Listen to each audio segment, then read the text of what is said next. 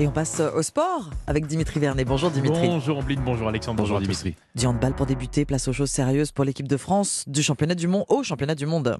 Et oui, après avoir euh, brillé lors de la phase de qualification, six victoires en autant de matchs, nos Bleus attaquent les matchs à élimination directe et les quarts de finale ce soir contre un adversaire de taille, l'Allemagne, une confrontation qui rappelle de bons souvenirs au pivot tricolore Luka Karabatic. C'est un des classiques du hand international. J'ai un souvenir d'un France-Allemagne pour une médaille de bronze euh, en 2019 où, euh, pareil, Nico marque un but à la dernière seconde et, euh, et on gagne le match. Voilà, ça, c'est des matchs marquants, mais il y en a eu plein et c'est vrai qu'à chaque fois, c'est quand même des matchs particuliers. Et même si l'Allemagne a perdu de sa superbe, hein, il faut le remonter en, 2016 pour apercevoir un trophée majeur.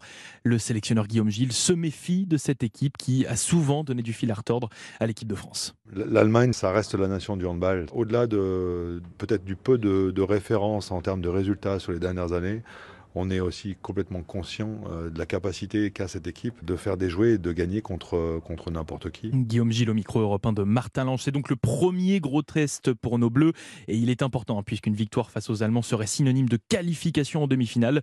France-Allemagne, c'est ce soir à 20h30, une rencontre à suivre en intégralité sur Europe 1, radio officielle du championnat du monde de handball. On passe à l'autre Coupe du Monde du moment, celle de ski alpin. Et oui, avec une victoire de haute volée en slalom de notre tricolore Clément Noël, lui qui attendait un succès en Coupe du Monde depuis plus d'un an. Et puis chez les femmes, Michaela Schifrin a conforté son statut de légende du ski hein, en remportant le géant de Kronplatz en Italie.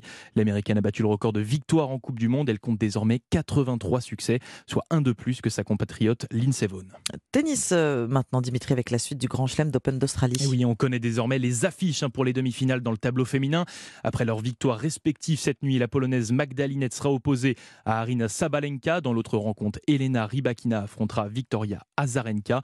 Chez les hommes, le suspense plane toujours, hein, puisqu'il y a encore deux matchs d'écart euh, de finale à jouer, avec ce duel entre Américains en ce moment même. Hein. Ben Shelton fait face à Tommy Paul, et puis il y a ce choc à 9h30 heure française. Roublev Djokovic opposant le sixième au cinquième mondial. Lui a déjà obtenu son ticket pour les demi-finales. C'est Stefanos Tsitsipas, le grec euh, classé quatrième au classement ATP, est en quête de son premier grand chelem, un titre qu'il espère obtenir dès cette année.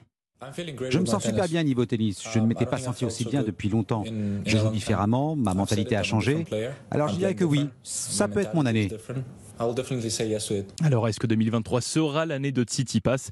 Il reste encore beaucoup d'étapes hein, pour l'affirmer, à commencer par cette demi-finale de l'Open d'Australie vendredi face aux Russes Karen Kachanov. Enfin, on termine ce journal des sports par du rugby. Et oui, avec cette annonce hein, du manager de l'équipe de France, Raphaël Ibanez, invité dans Europe 1 Sport hier soir, il nous a annoncé en exclusivité qu'il prolongeait son aventure chez les Bleus. C'est peut-être aussi le, moment de vous faire une confidence. Ça, fonctionne bien, donc euh, je vais prolonger l'aventure. Voilà, j'ai signé jusqu'en juin 2028. C'est la plus belle aventure euh, sportive euh, lorsqu'on est passionné de rugby et lorsqu'on est euh, dans l'action et dans l'engagement. Raphaël Ibanez, manager du 15 de France jusqu'en 2028. Donc, l'équipe de France de rugby qui est d'ailleurs en pleine préparation du tournoi Destination, compétition qui débute dans 10 jours. Merci beaucoup, Dimitri. C'était le journal des sports avec Dimitri Vernet, 5h12.